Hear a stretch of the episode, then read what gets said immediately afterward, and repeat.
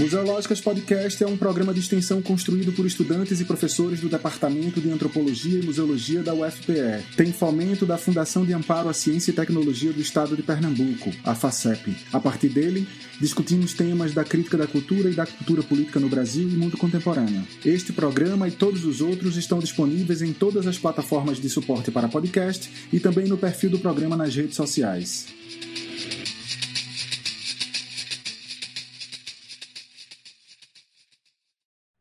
É, galera, eu estava falando com o professor Jean Segata, lá do Rio Grande do Sul, para a construção de um dos nossos podcasts sobre Covid, e ele tem uma discussão interessante sobre é, a pandemia do coronavírus, novo coronavírus. Ela vem acompanhada também de uma pandemia da informação, é isso que ele chama.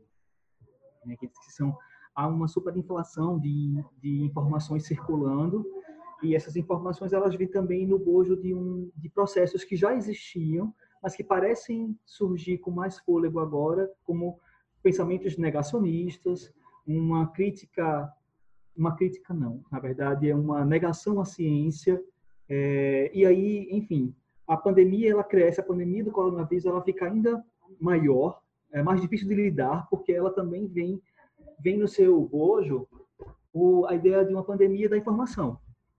Bom, aí eu fico pensando que no campo da museologia e dos museus há uma pandemia da memória também, que talvez seja um momento interessante para gente para a gente repensar. O que o que ficaria para essa para esse momento pandêmico e para uma pós-pandemia? Seria os museus também? E aí eu jogo para a gente pensar junto.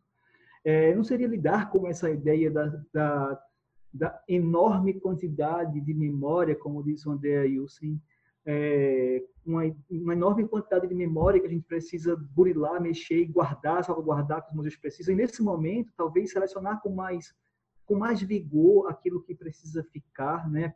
Selecionar com mais deixar a peneira mais apertada para aquilo que a gente precisa realmente guardar, porque as prioridades da vida mudaram muito com a pandemia do coronavírus, né? Com a pandemia do, do novo coronavírus, da Covid-19.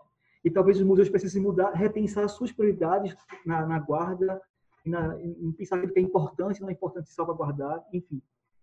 As narrativas que ficam, as narrativas que a gente precisa priorizar para serem guardadas no museu pós-pandemia. Isso é um ponto. E outro ponto, que eu tava, enquanto vocês estavam falando, eu me lembrei da, do texto da, da Clarice Lispector chamado Dor de Museu. Um texto não, é uma verdade, ela, ela fazia uma coluna no Jornal do Brasil e ela lança um livro chamado, ela a editora lança um livro reunindo os, as suas colunas no Jornal do Brasil, chamado, chamado A Descoberta do Mundo. Um dos textos dela chama-se A Dor de Museu. E ela fala que vai entrar no museu e sempre que ela entra no museu ela sente uma dor, é, uma dor no ombro esquerdo, que ela sempre se depara com essa dor e ela pergunta, será que é dor de emoção? Sempre que eu circulo nos museus eu sinto essa dor. Com a transposição dos trabalhos dos museus para a internet, eu acho que Kelly e, e, Bruno, e em alguma medida também Alex, falaram sobre isso, como isso é mambembe, nas palavras da, da Kelly, como isso é precário, porque a gente ainda não tinha chegado num momento de avanço para esse passo poder acontecer com mais vigor. Com a transposição da experiência para a internet, a gente não perde essa dor, do, do, encontro, porque o museu também não, é, não, pode ser pensado a partir da chave do confronto, então a gente não se confronta plenamente, não nos causa dor. Esse, é, é uma situação muito mais de despotencializar a experiência que o museu tem em sua, em sua premissa, que é essa ideia de nos afetar profundamente. A ideia do museu virtual, ela às vezes se confunde com o site do museu. O Bruno falou de uma ação promocional do museu, eu concordo plenamente. Então, o que é que vocês acham sobre minha preocupação é muito mais política, porque se, se essa gestão der certo, é, se for entendida como eficaz, talvez seja esse modelo, o modelo virtual de museu, seja um museu aclamado a ser realizado, porque talvez seja o mais é, interessante financeiramente. Então, a gente fecha os físicos e deixa os virtuais. Eu estou falando uma questão radical, mas, na verdade, estou pensando que a experiência ela é, é ainda mais despotencializada quando a gente traz isso para a atualidade sem maiores expertises, sem maiores é, reflexões, sem maiores é, arcabouços e plataformas que dê conta de, da dor de trazer junto para a virtualidade a dor de museu que a Clarice tinha nos colocado. Por fim, é, eu queria só falar também da, da descrença nos museus que o Alex estava colocando. Então, é, a, queria ouvir de vocês essa relação entre o negacionismo, a descrença, a descrença da, da ciência, se isso não pode gerar também uma descrença nos museus. Na medida em que os museus vão guardar, salvaguardar esse momento histórico da saúde global que a gente está vivendo, e parte dessa salvaguarda é de uma discussão, parte dessas narrativas desse momento é uma discussão de negação da ciência, de negação de um momento que a gente está vivendo, de a negação do próprio vírus. Existe uma parcela gigante da sociedade que nega que o vírus, que o vírus exista. O ator que faz o Kiko do Chaves falou que o vírus não existia, que ele era só uma invenção da maçonaria, por exemplo. E um monte de comentários assim concordando e as pessoas de fato negando a, a, a, o vírus, negando a pandemia, negando esse contexto. Como é que os museus, então, podem, eles podem ser colocados nesse lugar também da, da descrença? Então, o museu pode também ser desacreditado, uma vez que ele guarda essas memórias. Essas memórias elas são memórias conflituosas, complexas e que são memórias que nem todo mundo concorda que elas existem. Eu fico pensando nos museus da ditadura militar, que devem ser confrontados o tempo inteiro com essa narrativa da, da descrença, essa narrativa do descrédito, e guardam memórias de um momento decisivo da nossa experiência histórica brasileira. Então, como é que ficaria essa guarda das memórias né, de um museu que está prestes a ser um museu desacreditado quando guarda memórias científicas, por exemplo? Hugo, é, obrigada né, pelas questões, acho que complementam e também possibilitam é, de abordar outras coisas que é, ficaram ali subjacentes, mas que a gente não entra pela, pelas prioridades mesmo do debate do tempo. É, eu escutei o podcast do Jean, achei super interessante, né, como ele, é, da forma como ele faz essa discussão sobre a pandemia da informação e como você é, transpõe esse debate para uma ideia da pandemia da memória, mas eu acho é, que nós ainda, né, observando como público, é, como que os museus têm lidado e é, se posicionado em termos de produção de conteúdo no momento é, da pandemia, nesse, digamos, um mês de isolamento social aqui no Brasil, né, para pensar aqui no Brasil, que é, eu não sei se a gente ainda entrou no registro de produção de memória. Né? Quando eu falo de, é, do, do Mambembe, né, na verdade, é um improviso é, de tentar responder a uma agenda a princípio que era que me parece que esteve em todas as linguagens que é como distrair as pessoas em casa né? Tivemos essa agenda então é, liberação é, de livros liberação de filmes liberação de acesso a conteúdos musicais, é, produzindo essa agenda de como, como a cultura poderia contribuir para um certo bem-estar ou, ou, uma certa manutenção das pessoas em casa. E me parece que é, os museus entraram numa agenda muito forte de, é, de também disponibilizar conteúdos, se preocupar como que a gente disponibiliza conteúdos e é, numa agenda que me parece ser um desdobramento da crise que Bruna aponta, que é a crise científica, que é uma, digamos assim, talvez uma pandemia de informação, no sentido de você disponibilizar um conjunto de informações e de recursos que estão ali à disposição, mas que não são frutos é, de um processo de reflexão, de um processo de pesquisa mais a longo prazo, mais denso, que me parece que, como o Bruno bem diagnosticou, os museus, nessa relação capitalismo, espetáculo, entretenimento, vem perdendo né? a capacidade de pesquisar. Então, são conteúdos que, pelo que eu tenho visto, estão muito mais próximos, como o Bruno aponta, de um marketing digital e da preocupação dos museus de como manterem os seus públicos é, interessados nas instituições, de olho em quando esses públicos puderem voltar a visitar os museus fisicamente. E isso vem é, pegando a questão da dor do museu que você traz da Clarice Lispector.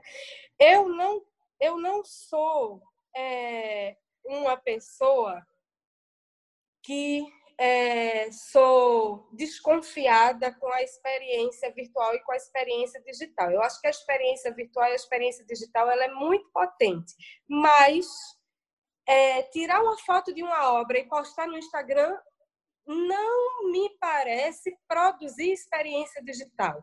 O digital e o virtual, né, como é, Bruno bem pontuou, são linguagens. Isso vai desde para uma modalidade de ensino até para o tipo de experiência dos museus. Então, me parece que talvez poderia ser uma pergunta, né, e a gente sabe que a experiência digital, a experiência virtual, ela tem êxito em diferentes ramos, né, dos modos como a gente se relaciona é, com a família, aos modos como a gente se relaciona sexualmente, aos modos. Eu acho que o Jean falou bastante dessa preocupação dele, inclusive metodológica, do que significa fazer pesquisa.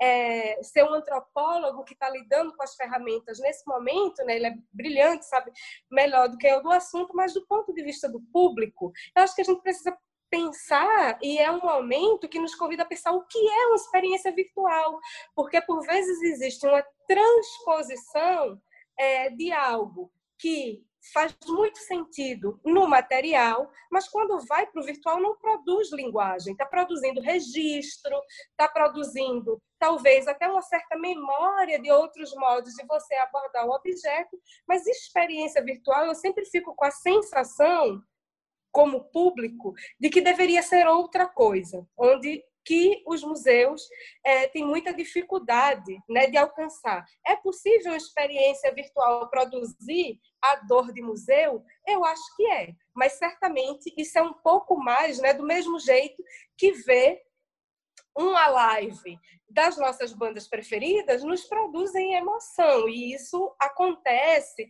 funciona, se dá quando a gente está vendo um show, né? Não tem o impacto de estar tá num show ao vivo junto com o público, mas tem algo que nos toca e nos atravessa dentro dessa linguagem. Mas eu acho que a produção dessa dor do museu é algo que a gente ainda precisa pesquisar melhor, entender melhor como funciona e que certamente não diz respeito a essa experiência entre o registro e é, o marketing institucional que é onde, é, quando eu falo do improviso, eu acho que a gente está atuando né, nesse momento.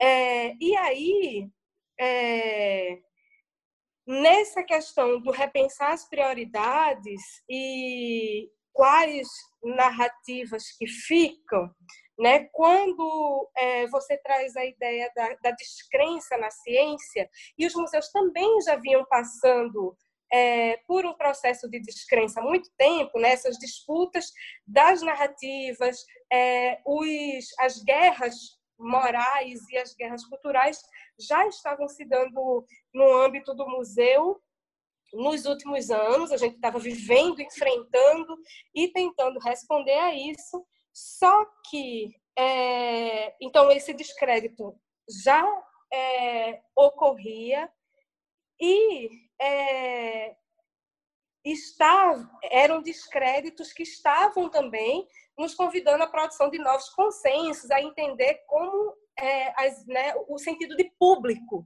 dessas instituições. Então, o que é ser público e como que a gente responde publicamente a uma experiência dissensual, uma experiência oposta ao que o museu entende como é, aquilo que você também, que Alex também falou, está em crise, que é a experiência democrática. Então, eu acho que talvez a nossa dificuldade numa experiência de edição, né, como você fala, como lidar com essa enorme quantidade de memória, como é, repensar as prioridades, quais narrativas, narrativas que ficam, é, são perguntas que vêm também é, para mim, para a museologia como um desafio metodológico, que é, somos proativos na produção desses arquivos? Porque a sensação que eu tenho é que é, nós estamos, nós lidaremos com esse arquivo de maneira secundária. Outras disciplinas, outras ciências, outros campos vão produzir arquivo com os quais a gente vai lidar depois. Né? Não tem uma experiência da produção dessa memória. A produção de memória está lidando no mundo e diante de todas essas, o modo é, E essas crises que foram descritas por mim, que foram descritas por Bruno, que foram descritas por Alex, principalmente o entendimento de que o museu só faz sentido se aberto, portanto, os museus estão sendo né, desequipados, os museus estão sendo esvaziados dessa sua potência de pensar, né, da possibilidade de pensar com o acontecimento, faz com que os arquivos estão em vias de ser gerados, mas nós não somos geradores de arquivo nesse processo. É o que me parece, né? Então, os arquivos serão gerados e de forma secundária, no pós-Covid, nós vamos recuperar esses arquivos e fazer a interpretação da interpretação, a leitura da leitura. E isso, diante de todas as discussões que a gente vem fazendo, inclusive no contexto desse podcast, diz respeito à nossa grande crise, que é qual é a metodologia de pesquisa da museologia. Como os museus pesquisam, como que os museus refletem, como que, é, sendo uma, né, é, se a gente for entrar em consenso com a perspectiva é, de Alex, por exemplo, sendo uma museológica, sendo uma ciência do arquivo, qual é o nosso protagonismo e a nossa agência na produção dos arquivos na medida que eles emergem, né? na produção, na leitura de que arquivos estão se conformando. Então, é, isso toca diretamente nessa discussão que não é só uma crise científica de como os museus pesquisam, é uma crise científica de qual é a metodologia da museologia. Né? É, aí, essa questão que, que me põe. Então, são os comentários que eu tenho é, para essa primeira rodada, é, que é a, as questões que me parecem serem urgentes da gente refletir, não só do ponto de vista do museu, mas do ponto de vista do que constitui a museologia como um campo científico. Se se constitui como um campo científico. Muito bom a, a fala de Gleice, porque eu acho que ela toca realmente em algumas coisas que a, a sua os seus pontos, Hugo, me fizeram pensar aqui, e eu vou tentar responder de orgânica, é, na verdade, eu acho que os pontos que você levantou não estão indissociados, então eu vou fazer uma fala que talvez é, aborde é, três ao mesmo tempo. Porque, para mim, é, mais uma vez, eu volto à, à, relação entre museu, museologia e capitalismo. Né? Porque quando você fala sobre a questão da priorização, da seleção, né, desse, dessa, dessa pandemia de memória, que eu acho que é, é um conceito que, que me parece interessante porque a gente vive principalmente eh, o conceito de pandemia da informação, porque é exatamente o que a gente sente, né, o tempo todo recebendo é, informações e às vezes informações contraditórias, né, e, e, e para todo mundo, eu não sei se para vocês, mas para mim e para outras pessoas que eu já conversei, a sensação de estar tá sendo inserido na realidade do, do, da pandemia, ela foi progressiva porque as primeiras notícias que chegavam a gente não tinha muita certeza no que que a gente podia acreditar e no que, que a gente deveria levar a sério ou não. Né? Então, é, eu acho que para além de uma pandemia de informação e de memória, há uma crise é, de credibilidade em quem produz informação e da onde essa informação vem, porque e aí sem sombra de dúvida a internet tem tudo a ver com isso, é, porque a, a informação que chega pela internet muito ela está desconectada do emissor, né? A gente não sabe exatamente da onde, da onde ela foi produzida, com base em que ela foi produzida, e, e aí chegam várias sobre um mesmo assunto é, contraditórias entre si e a gente tem que fazer individualmente o exercício de é, selecionar o que, que a gente acredita, o que, que a gente não acredita. Ou seja, aonde está o papel das instituições de memória e de informação aí? Se o indivíduo acaba tendo a responsabilidade de fazer a própria seleção, daquilo que ele vai acreditar ou não vai, e às vezes por motivos políticos, ideológicos, afetivos, ou motivo lá que for, psicológicos, né? É, mas o que, para que, que serve então museu e as instituições de memória no contemporâneo? Eu acho que essa é uma pergunta central e é uma pergunta é, que o próprio capitalismo vai se fazer. Né? na medida em que o que priorizar com capital no momento em que, se as próprias pessoas selecionam a sua memória, se todo mundo tem os seus dispositivos de memória no bolso, para que, que a gente precisa de museu?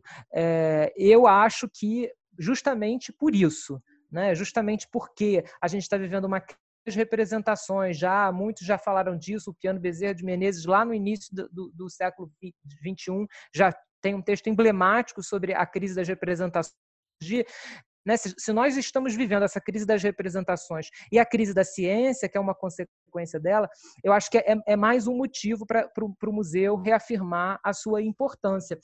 É, e aí, quando você fala de prioridades, Hugo, eu não posso deixar de pensar nas prioridades de investimento e de financiamento.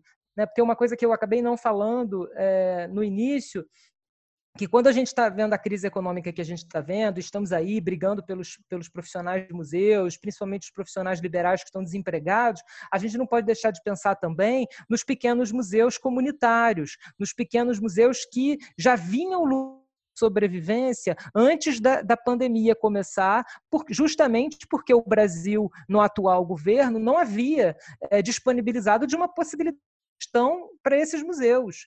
Né? Eles haviam sido completamente eliminados das últimas, dos últimos editais, das últimas políticas e das últimas das possibilidades de, de financiamento é, que nós temos testemunhados no país. Né? Agora mesmo a gente está vendo uma série de editais que estão sendo lançados com orçamentos irrisórios. Eu acho que até é, eu teria vergonha de lançar um edital como esse que a gente está vendo, às vezes com mil reais para um, um artista, um produtor cultural. Hoje eu vi um que era três mil reais por artista, por, por obra. Uma loucura, né? uma coisa absurda que eles estão chamando de edital é de, de, de salvação, sei lá qual é o termo que estão usando mas para de alguma maneira ter um paliativo para a crise econômica que a gente está vivendo. E, e, e, esses editais, eles não chegam a esses museus, mesmo esses editais absolutamente irrisórios em termos de, de, da quantidade de, de financiamento que estão mobilizando, eles não chegam a esses pequenos museus, muitas vezes. Né? Então, isso já antes. Eu concordo plenamente com você quando você diz que muitas vezes a crise ela é um, um motivo, né? As instituições e, a, e as agências de financiamento o pandemia como um motivo para fazer cortes que já vinham planejando fazer antes, né? ou que já vinham fazendo antes, mas agora conseguem fazer de forma mais radical concordo plenamente.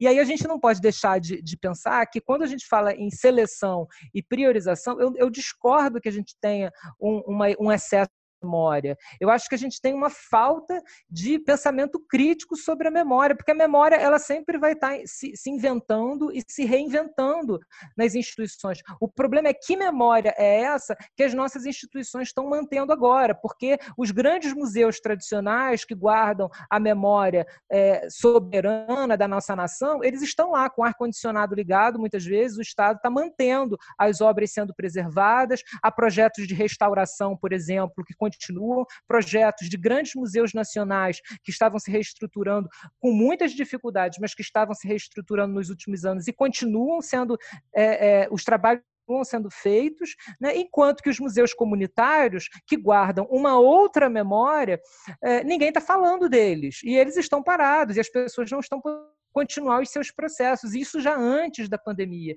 Então, eu acho que tem um problema aí é, do que, que a gente está olhando como memória. Né? Que memória é essa que a gente está achando que é excessiva?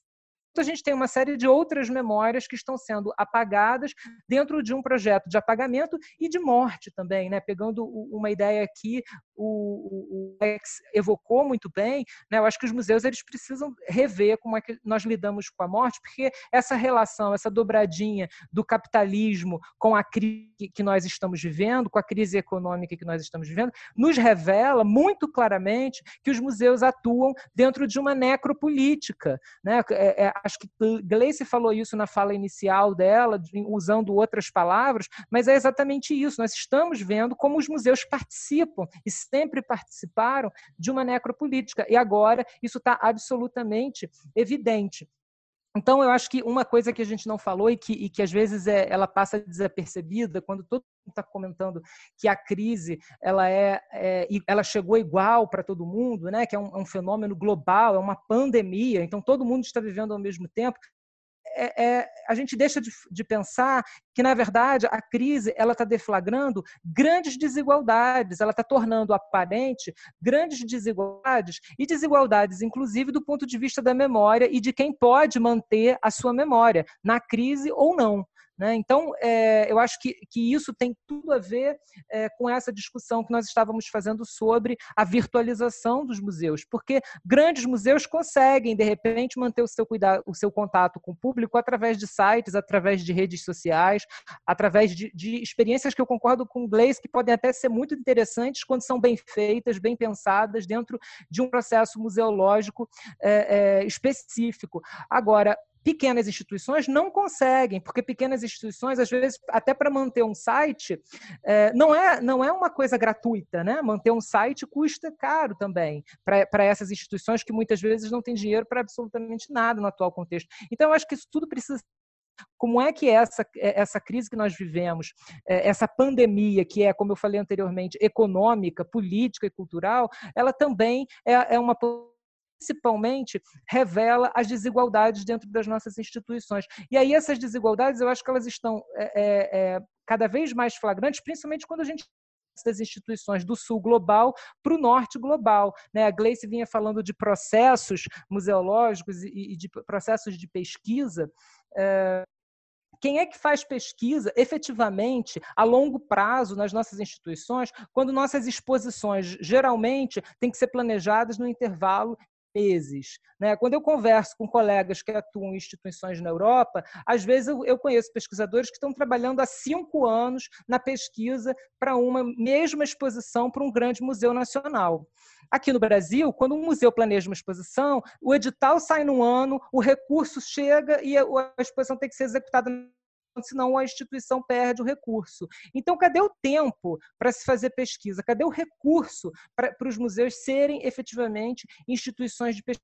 Algumas vezes a gente olha para as desigualdades, porque enquanto na crise, né, quando está todo mundo em isolamento social, o pesquisador lá no norte global está podendo fazer a sua pesquisa, estão sendo todos cancelados, né? E só vão retomar no momento que você tiver novamente dinheiro e que esse dinheiro tem que ser usado de imediato, né? Sem preparação nenhuma. Então, eu acho que a gente tem que olhar realmente para essa desigualdade e para produção sistemática de precariedades que a gente está vendo na área museal, porque se não olharmos criticamente para isso, a gente corre o risco de isso se naturalizar mais ainda no pós-Covid-19, né? E aí todo mundo achar que é isso mesmo, que a gente tem que agir dessa maneira, que as instituições elas têm que estar totalmente dependentes do capital e viver numa situação de precariedade permanente. Eu vou começar pela sua questão em torno do, do excesso de memória, né? Me beneficiando do que é, Kelly e Bruno já falaram, né? que aí deu mais potência ainda para a sua questão. Eu me posicionaria mais pensando numa epistemologia, né? ou seja, num saber específico, singular da museologia, e eu, eu, vocês sabem, eu quero pontuar aqui, que eu faço uma diferença entre memória e arquivo. Né? E eu acho que a, a memória é sempre faltante e o arquivo sempre em excesso. Né?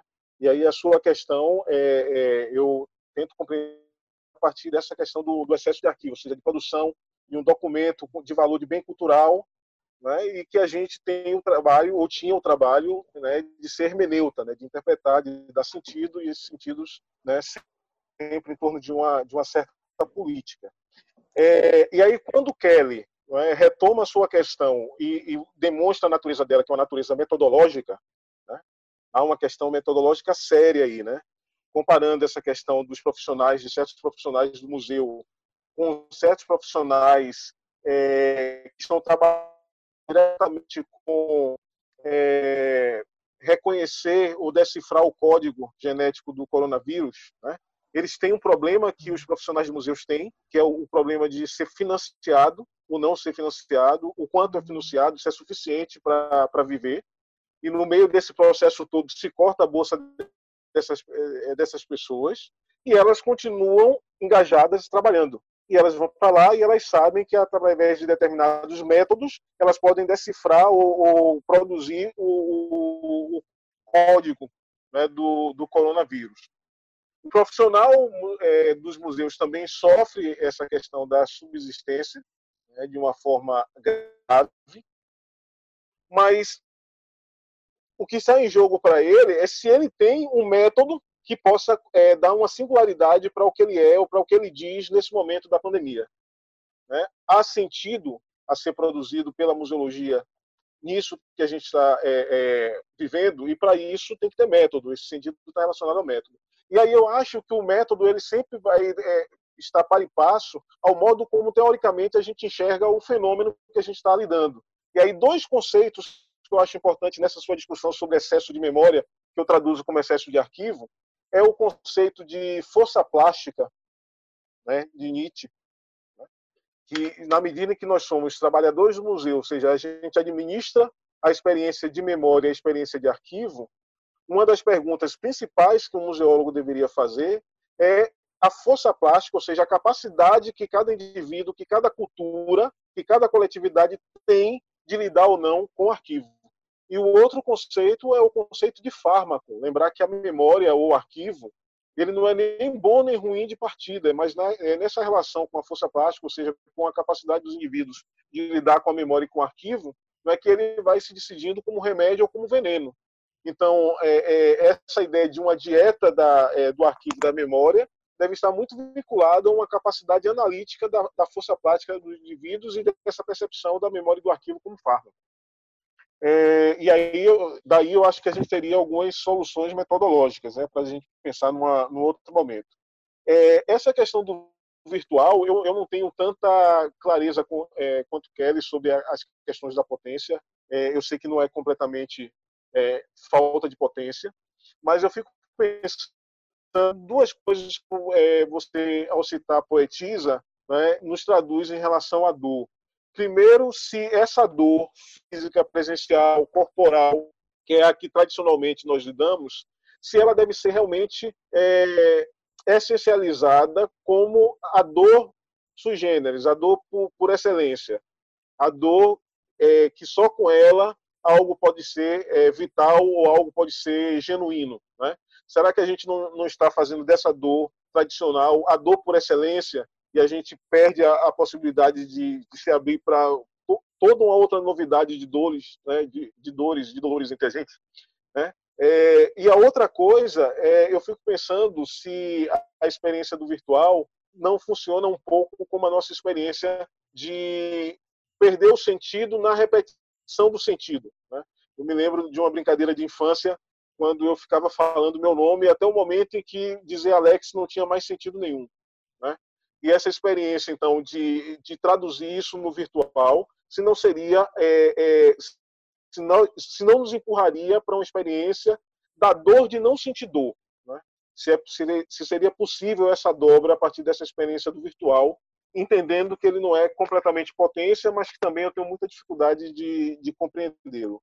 E, e, por último, Hugo, quando você fala sobre é, essa experiência da possibilidade do museu né, é, produzir alguma coisa numa situação de descrença, eu acho que é uma das perguntas mais é, delicadas na medida em que a sensação que eu tenho é que a gente rompeu o tecido social, que apenas formalmente a gente tem uma experiência aparentemente comum, mas ela é só formal. Nós estamos ilhados e, é, e essas ilhas não, não se comunicam. E até aqui é, o museu tem procurado lidar com o comunitário, né? com, e aí o comunitário tem a ver com a identidade é, mais localizada. A minha pergunta é: se ele não tem conseguido até aqui dar conta de forma efetiva do comunitário, ele tem as condições de possibilidade hoje de dar conta do comum, ou seja, de restituir para a nossa experiência de socialidade um tecido comum onde nós podemos, possamos novamente reinventar o mundo? Essa é a questão que para mim fica com, com essa sua pergunta sobre né, sobre o museu e essa, essa possibilidade é, de atuar sobre a descrença. E eu tenho pensado muito enquanto é, estudante de museologia, né, é, essa questão do, do museu, ele agora se colocou mais que nunca junto de é, desse lugar que o capitalismo coloca os grandes e os pequenos, né? Então eu penso assim, os grandes museus eles vão conseguir se sustentar, assim como por exemplo os grandes supermercados eles estão ali no papel de fornecer tudo que a gente precisa né, no dia a dia, incluindo entregas para a gente não sair de casa para poder conseguir esses produtos. E os grandes museus eles estão conseguindo se virar nessa crise repentina, assim. E enquanto que os pequenos me, me parece assim que eles não vão durar muito tempo se talvez a própria comunidade da museologia ou além da comunidade da museologia se organize para ajudar esses espaços, né? Eu penso muito nessa questão do o é que vai acontecer com eles, porque a gente está vendo o problema, mas depois dessa pandemia, será que eles vão existir ainda? Eles não vão conseguir se organizar para agora, né, para ontem, para se reconfigurar nessa crise agora. E além disso, qual o papel, qual é a live do museu hoje? Porque a música ela ela tá conseguindo se manter por meio das das lives, né, das transmissões. Eu acho que o museu tem que pensar qual é a live dele e para conseguir se desenvolver. Eu vou no caminho de, eu vou no caminho de Luiz para fazer uma última pergunta e vocês respondem mais breve possível. Nesse, nesse, nesse mesmo lugar que a Luísa está colocando a dúvida dela, né, que é uma dúvida no pé no chão da prática, como é que fica a vida depois, né? Fiquei pensando no que a Kelly me disse, porque exatamente o que ela me disse eu queria ter pautado e achei que não, a discussão não chegaria aí, mas chegou. Que bom. Que é a crise metodológica, que a gente debate muito na UFPE, como a, a museologia precisa pensar metodologia, né? Eu e Alex, a gente tem uma uma conversa mais próxima, porque a gente bate mais o papo sobre isso. A gente pensa muito é, e provoca muito nossos alunos a pensar sobre metodologia. E aí eu fiquei pensando, a partir da, da, conversa de hoje, se é o que você chama de crise metodológica, que foi iluminada pela, pela discussão atual, se também não passa a ser uma crise epistemológica. Né? E aí acho que Alex trouxe isso quando quando fiz a fala dele agora de resposta, se não é se a, a museologia então pós pandemia não pode pensar suas bases epistemológicas mesmo e aí chegará então por conseguinte como uma, como consequência inevitável efeito advertido numa numa melhor discussão sobre metodologia. O que eu quero chamar a atenção, então, para todos vocês, para vocês se despedirem da gente, é pensar que existem muitos projetos de museologia em disputa e muitos projetos de museus também em disputa. Né? Então, o que é que vocês acham sobre as crises epistemológicas e metodológicas que se apresentam para a gente? E o que é que vocês acham sobre a relação entre pequenos e grandes museus, os museus que estão aí em seus diversos projetos é, em disputa, em, em, em diálogo e muitos diálogos assimétricos, disputas é, desequilibradas, mas em disputa. O que é que vai sobrar para a gente nessa pós-pandemia? Óbvio que é uma opinião mera, meramente é, é, de projeção, né? Mas é para a gente poder começar a pensar no start, porque se a gente ficar só nessa ideia de que quando passar a gente pensa, fica muito difícil, né? Então é bacana a gente pudesse projetar algo, poder ir pensando a partir disso. E mais uma vez agradecer a todos vocês pela presença. Eu fiquei pensando em algo também que eu queria ter dito desde o início, né? E que dialoga com como Bruno chama nossa atenção para pensar a relação entre museus e capitalismo, que eu acho que é algo que perpassa as falas e as preocupações de todo mundo, que é, o que você traz, Luísa, como é, preocupação e todo esse debate que a gente está fazendo, porque a gente já começa a enfrentar, por exemplo, o argumento que também é histórico né? não é a primeira vez que esse argumento é acionado, de que diante de uma saúde os museus não são é, prioritários, né? investir recursos nos museus e tudo isso não é prioridade quando a gente tem que comprar respiradores, é, máscaras e investir em hospitais de campanha e tal. Esse, já, já escutei essa fala é, recentemente,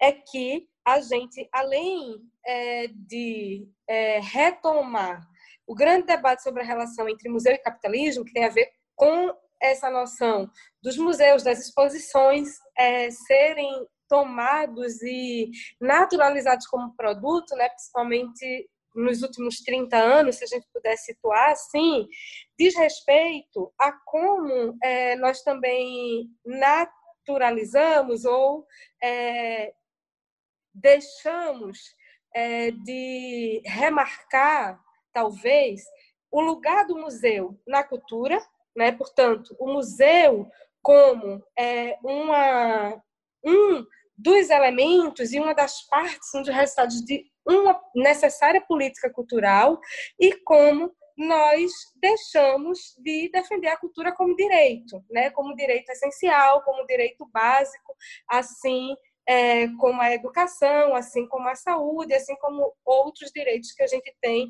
reivindicado no bojo é, de uma de todos os nossos embates e de todas as, as é, pautas de austeridade que a gente vem vivendo nos últimos anos.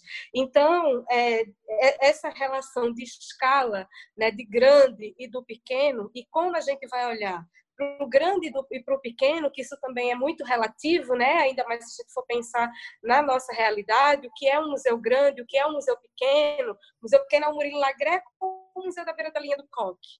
Né? Isso fica muito é, relativo quando a gente vai é, entender essas escalas e de onde a gente está falando e dentro de qual arcabouço de política cultural que a gente está falando. Então, grande e pequeno fica muito relativo. Um dos debates é que né, eu não sei, não consigo projetar o que é que vai acontecer com os museus pequenos. Está né? Tá dito que são os primeiros a serem fechados. Muitos desses museus pequenos, como o Hugo falou e também foi mencionado, já estavam no embate, né? estão abertos em quais condições? Quais condições que eles estão abertos, né? Por vezes sustentados graças a um funcionalismo que consegue ir lá abrir e fechar todo dia, mas com condições de operação, para retomar a ideia de cadeia operatória que Bruno traz, já muito precárias, já muito, é, digamos assim, superficiais, né? Então ali abrem todos os dias, mas sem condição alguma do desenvolvimento de um conjunto é, de atividades que a gente pode listar aqui milhares do que seriam as funções é, de uma instituição museológica.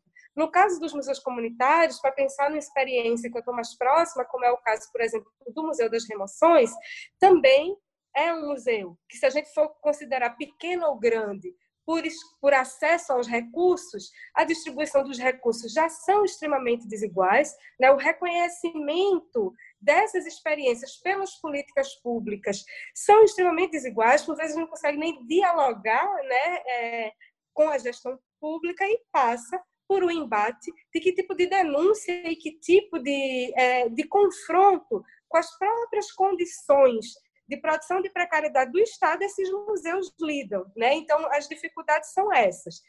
É, como, qual o futuro dele? Diante das políticas públicas, talvez o mesmo do presente. Né? Essas políticas públicas, como o Bruno bem remarcou, já não vinham dando conta dessas experiências, dessas memórias e do nível de contestação que essas instituições provocam há muito tempo. E certamente eles seguirão existindo com a capacidade que eles têm de reimaginar imaginar a vida de museus em traumas na escala do que Alex falou da comunidade, né, e que já vem pensando o que é fazer museu e museologia é, com os recursos que eles dispõem, que por vezes né, é o próprio corpo, é o afeto, são os esquemas de cooperação que já são comuns às diferentes comunidades. É, isso é bom? Isso é legal? Isso é um mérito? Não. É como esses museus têm feito e é como esses museus têm lidado com a escassez que não é igualmente distribuída. Né? Essa, a escassez é produzida, ela não é igualmente distribuída e é, certamente todas as instituições vão mudar uma escala na sua atuação. Mas quando a gente pensa nos museus comunitários, até a noção de atuação ela tem que ser é, problematizada e relida. Né? A gente não pode ler o papel que o museu comunitário tem é, num contexto específico com é, o papel que um museu é, turístico, é, convencional e tal tem é, na cidade.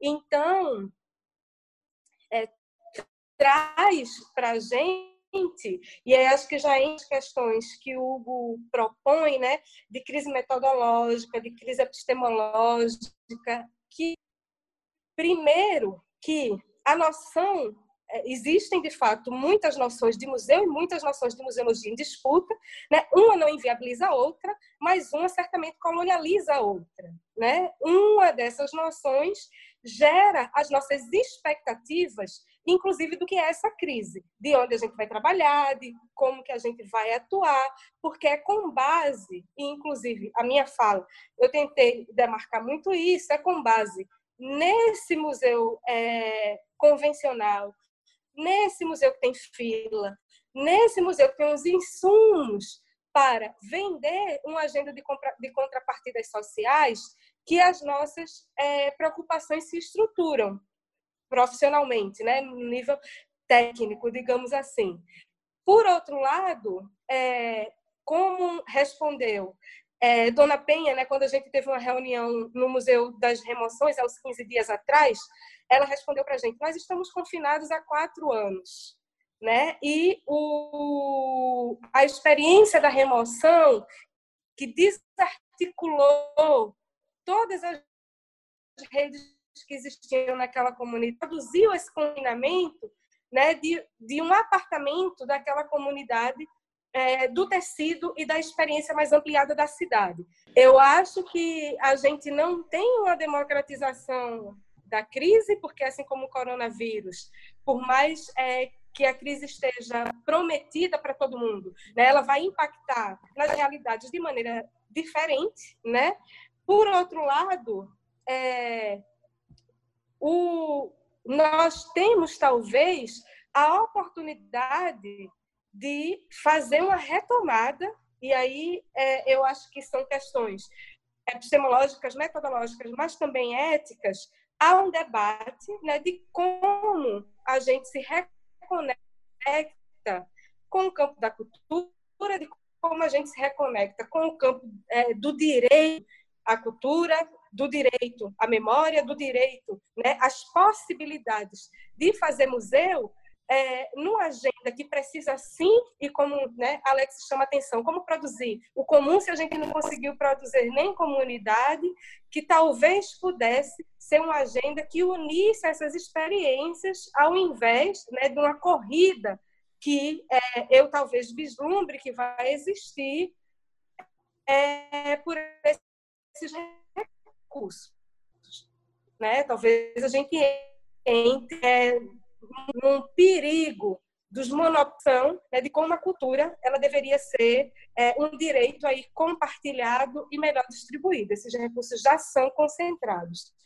E, é, para fechar, na crise metodológica e na crise epistemológica da museologia, né, como um todo, parece que é uma crise de onde a gente não sai, né? que é uma crise é,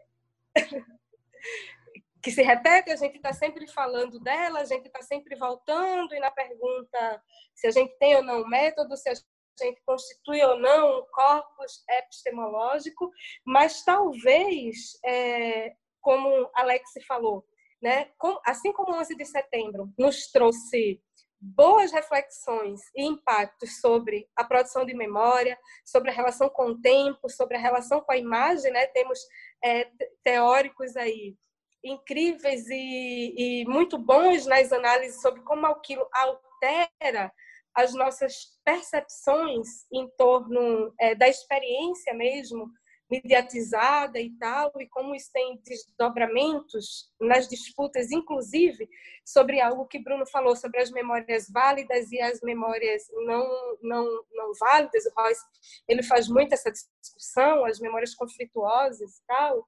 É, o que se instaura no momento de uma pandemia como essa, mais do que é o estatuto, é, é a própria função e tudo aquilo que estava é, dado para a gente como é, um, bons lugares de debates, que é que uma das, é, uma das funções e tarefas da museologia é pensar né, a realidade, os sujeitos e a relação com essa realidade. E quando a gente está diante de tudo isso que a gente falou, numa suspensão completa do que é a realidade, do que é o tempo, do que será e de que tipo de sociedade a gente está produzindo, é, me parece que mais do que um momento de crise seria um momento talvez oportuno, né? Quando a gente está olhando para os sentidos e os sentidos não só da museologia, mas também do museu, da gente talvez é, estar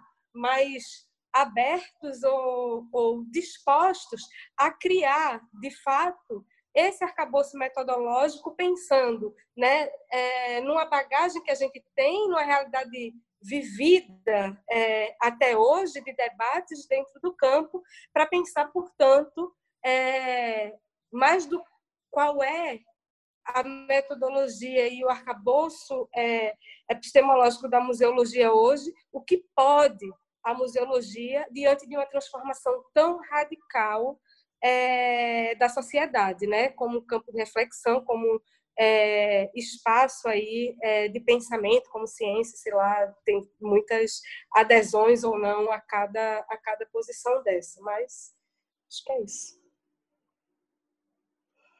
Eu acho que é isso do corta, viu, Luiz? Bruno. Bruno. Ok, pessoal, eu vou tentar eu vou tentar ser breve, embora assim como o Kelly também, acho, acho que a discussão nos faz a gente querer falar muita coisa, porque de fato a pandemia ela nos fez discutir aqui uma série de problemas, uma série de crises, como colocou Glaze Kelly, de que nós vivemos para todo sempre e que nunca passarão, né? ou que pelo menos por um bom tempo não passarão, porque já estão por aí há algum tempo. Então eu acho que a pandemia ela foi um pretexto para a gente discutir questões urgentes da museologia. Né? Acho que esse, esse podcast deveria se chamar Questões Urgentes da Museologia do Presente, porque é isso, né? para além de pandemia. É, mas que bom, pelo menos, que tivemos essa oportunidade de fazer essa discussão. Eu queria pegar uma, uma pergunta que a, a Luísa fez como pretexto para concluir a minha participação aqui, é, entre tantas outras coisas que eu poderia dizer, mas que é, é a, qual é a live da museologia, né? quando ela faz essa pergunta, que eu acho que é maravilhosa essa pergunta, porque é, é, é essa própria ideia de live ela é uma coisa é, é interessantíssima para a gente pensar como é que os museus e a museologia contribuem para produzir a vida e não a morte. Né? e é um nós vemos discutindo sempre, os teóricos da museologia estão aí discutindo há muito tempo e principalmente desde de meados do século passado, quando a museologia vem buscando suas formas de reinvenção. É, então, eu não sei qual é a live da museologia. Eu fiquei pensando nisso aqui, porque eu confesso que eu, particularmente, fico muito incomodado de ver que logo no início do isolamento tinha tantas pessoas fazendo live, até hoje, né? Uma live atrás da outra, com agendas concorridíssimas de todas as áreas, né? De, de conhecimento ou de produção cultural. E aí eu fiquei pensando, gente, eu não estou preparado. Não só a gente está vivendo um processo de crise interna, como disse Gleice, mas eu, eu não, não estaria preparado para fazer live por um bom tempo, né? Não, não estaria dada a, a, circunstância que a gente se encontra, que a gente precisa pelo menos parar e pensar sobre o que, que é isso. E esse parar e pensar é exatamente o que os museus fazem com a gente. É exatamente o que os museus sempre fizeram, esse, permitir esse ato de reflexão quando o museu coloca alguma coisa que ou já é banal dentro de uma vitrine, o exercício de reflexividade é exatamente esse. A gente para e pensa sobre aquela coisa. Né? Daqui para frente, sempre que a gente for museu e tiver uma máscara é, dentro de uma vitrine, a gente vai parar e pensar: poxa, o, o Covid-19 foi um fenômeno que marcou a nossa existência, tal qual 11 de setembro, como falou Alex. Então, é, é, esse exercício de parar e pensar, ele está exatamente na contramão do que as redes sociais e a internet estão fazendo a gente viver hoje, que é o contrário, é mostrar que está tudo bem, é mostrar que a gente está produtivo e é mostrar que nós temos algo para mostrar pura e simplesmente, porque na verdade é isso que o capitalismo faz, né? Porque quem não tiver live nesse período, consequentemente vai estar tá morto quando o Covid-19 passar. E esse é o caso dos pequenos museus e dos museus comunitários com pouco financiamento que não tem tempo é, para fazer live, porque muitos dos, dos, dos, atores desses museus estão sendo Uber por aí afora, estão entregando pizza, estão fazendo uma série de coisas daquilo que podem para que, que as famílias deles sobrevivam e não estão, nesse momento, preocupados a sobrevivência do museu. Essa provavelmente é uma sobrevivência que eles vão se preocupar depois que o Covid-19 passar e passar mesmo, né? Porque a gente sabe a gente não sabe exatamente quando os seus efeitos vão passar. A doença pode passar, mas os seus efeitos continuam aí. É, inclusive os efeitos todos que nós já discutimos aqui que a live ela é um problema e ela tem a ver com o problema metodológico, a crise metodológica que vocês todos evocaram anteriormente. Quando eu penso numa live, ela é um ato de comunicação, certo? É aquilo que os museus fazem efetivamente se comunicar.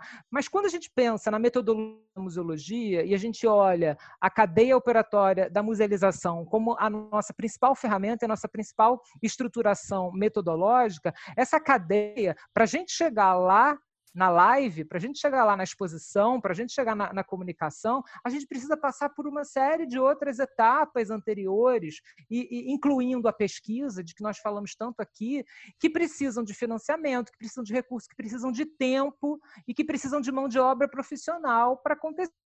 Não adianta só a live. A live ela não vai ser o museu e ela não vai ser a museologia. Então, eu acho que a gente precisa ter muito cuidado com como nós atropelamos os processos na medida em que eh, deixamos de pensar que, para além do que nós mostramos, há todo um processo em cadeia que o museu não mostra para possa fazer a sociedade refletir sobre ela mesma, né? Naquele, no sentido daquela relação que Gleice evocou entre sujeito e objeto, que é tão central para a gente né? como, como metodologia, como princípio epistemológico para pensar a museologia.